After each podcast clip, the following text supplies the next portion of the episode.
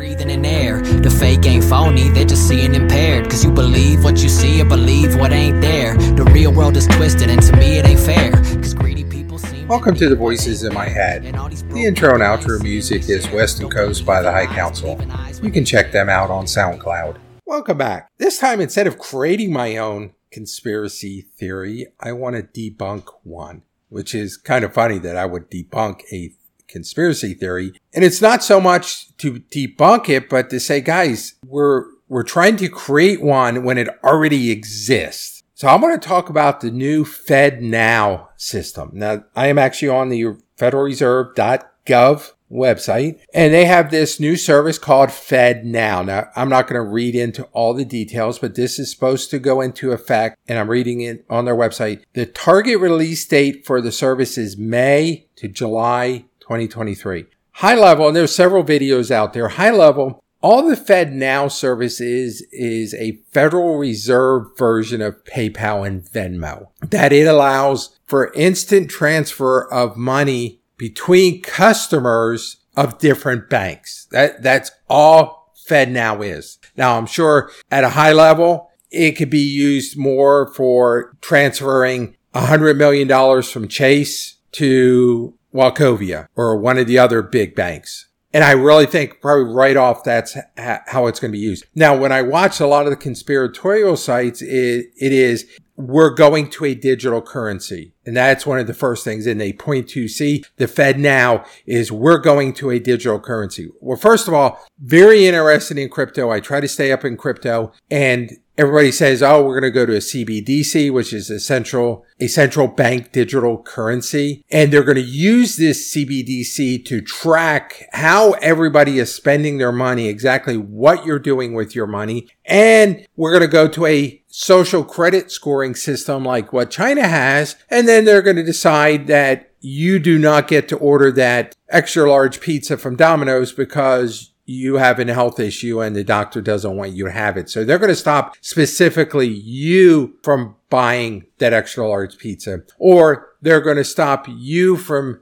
buying something, you know, those cigarettes or that alcohol, or they're not going to allow you to buy that plane ticket because you, are not allowed to travel because you've been a bad boy or girl. And as I listen to this, it's, I think it's crazy because all those concerns actually exist today. So FedNow, how, whether they're going to be doing that service through a CBDC or just the same technology that Venmo and PayPal already have, where it's basically an instant transfer.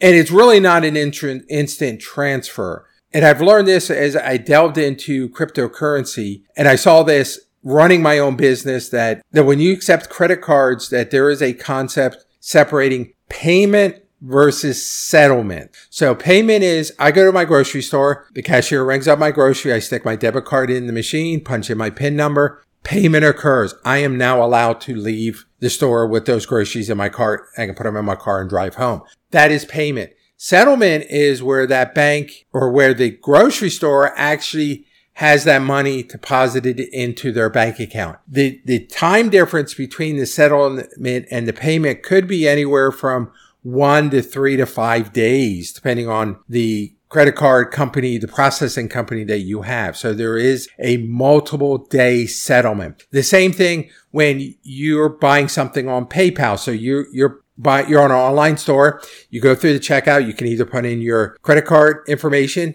or you can do PayPal. So I punch in PayPal, I log into PayPal. It's, you know, li- linked up to my checking account. Boom, I hit sale. Payment is made. However, that money is not technically transferred out of my account for a few days. And the people that I purchased the goods from do not get that money for a few days. It's not deposited into their account right away. Now I go out to my bank and I'll see a pending transaction, but I can always cancel that. It, the money hasn't actually left the building yet. And I'm assuming the same thing's happening now with the FedNow system. They're using that same technology. And the technology is basically what they already have in place, except that the technology in place is really from bank to bank, not from customer within a bank to another customer customer within a different bank. So everybody's worried that they're going to be tracking our transactions. Well, that's already happening. Visa folks, your banks, they're already selling all your information, whether it's to the government to track what you're buying or to aggregators that are building profiles on you and then selling them to other companies and taking that information from Facebook, Twitter, or some other social media platform and building these amalgamations of a profile of you, of what you like to buy, what type of books you buy, what type of uh, whiskey you drink, what type, whether you buy health food, whether you buy a lot of pizza, junk food. I mean, they're building whole profiles on you based on everything you buy. And if you buy anything with a credit card or a debit card, they have that information. So we already have this digital currency and it's called Visa and MasterCard. I mean, it's digital. Unless you're paying cash for something, everything that's happening in your bank is digital. If you pay with uh, your Visa or MasterCard online or PayPal, Venmo, or any Cash App, all, you know, you're doing a Cash App payment, that is all electronic. You never see that money in your hand. You see numbers when you log into your, your bank account. So you go to your bank app, you log in, you see your balance, you see transactions, you just see numbers. All you see is digital currency. So we already have digital currency. They're already tracking digital currency. Now, can they limit on what you can and cannot buy? Yeah, that technology is pretty much already there. And there, there was a, con- uh, a bigger concern that just happened and I'm on New York Post, and this article is dated September 11th, 2022, and this was making all the rounds and all the different news sites. And the headline is Visa joins MasterCard Amex in specifically labeling gun store sales. Now, when you go to a your bank or some type of credit card processing and you say, I want to accept credit cards in my business, they're going to want to know what type of business you're in. And they give you a code, a number. The IRS does this. So if, if you're following a Schedule C, they're going to want a code of what type of business you have. Now, some of it may be, hey, it's sort of a miscellaneous. So if I'm selling men's clothes, that's going to be one number. If I'm going to sell children's clothes, that may be another. If I say, hey, I just sell clothes, a generic clothes, that's going to be a, a, a different number. And it's the same thing if I sell gasoline, if I'm a gas station, if I sell alcohol, if I'm a restaurant, if I'm a bar, all these have different classifications and your state revenue department, when you file your state taxes, they want that number. Same thing with the federal. Now, a lot of times those numbers are the same. Now, I forget if the Visa MasterCard is the same as the federal government or for tax purposes, but I wouldn't be surprised if they are. And all they did with this, the gun sales, the, the gun stores it, they were listed under uh, hunting and fishing or sporting goods. And it was just this generic like Dick's or sporting goods type stores. So if you're just selling guns, they're, they can say, okay, we got a specific number or code for you. Now, the reason they do that is some banks do not want to be involved in certain industries. If it is porn or if it is, you know, adult services, whether it's a strip club or something like that, they may not want to be involved in that. Also, they may limit the sales just because of fraud and chargebacks that they don't want to be involved in. One time I went to my bank and I got a prepaid Visa card. So I put a few hundred dollars on it. They specifically told me that in my state, you could not buy alcohol with that gift card.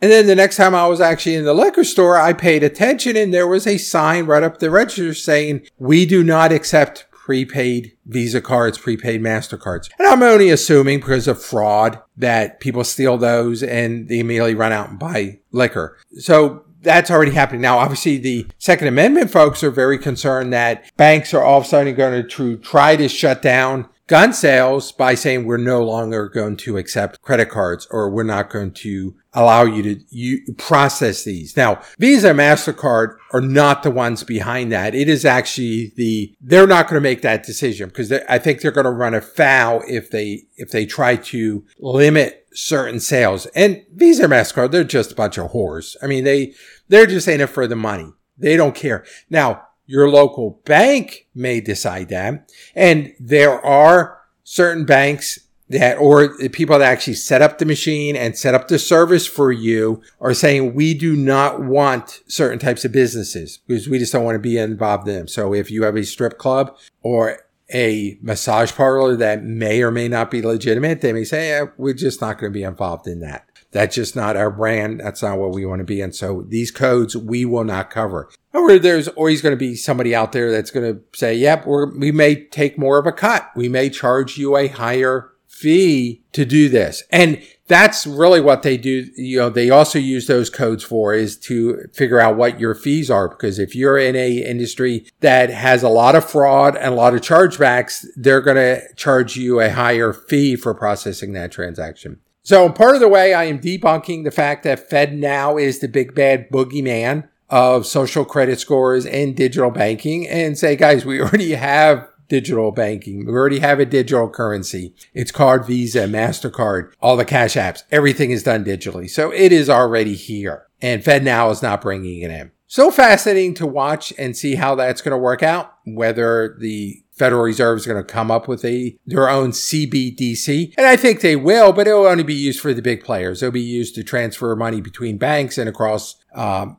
into different countries to send US currency to Germany or to Britain or to Taiwan. That, that's what it's going to be used for. Will individual people use these CBDCs? I doubt it because banks are whores and they want, they're not going to give up their corner where they sell the, their, their wares. They're not going to give that up. They're drug dealers. They're not going to give up their corner where they sell their meth, their crack. And they're not going to give up to, to the Federal Reserves. And remember, these big banks own and control the Federal Reserve. So not seeing that happen. However, it's still very fascinating to watch.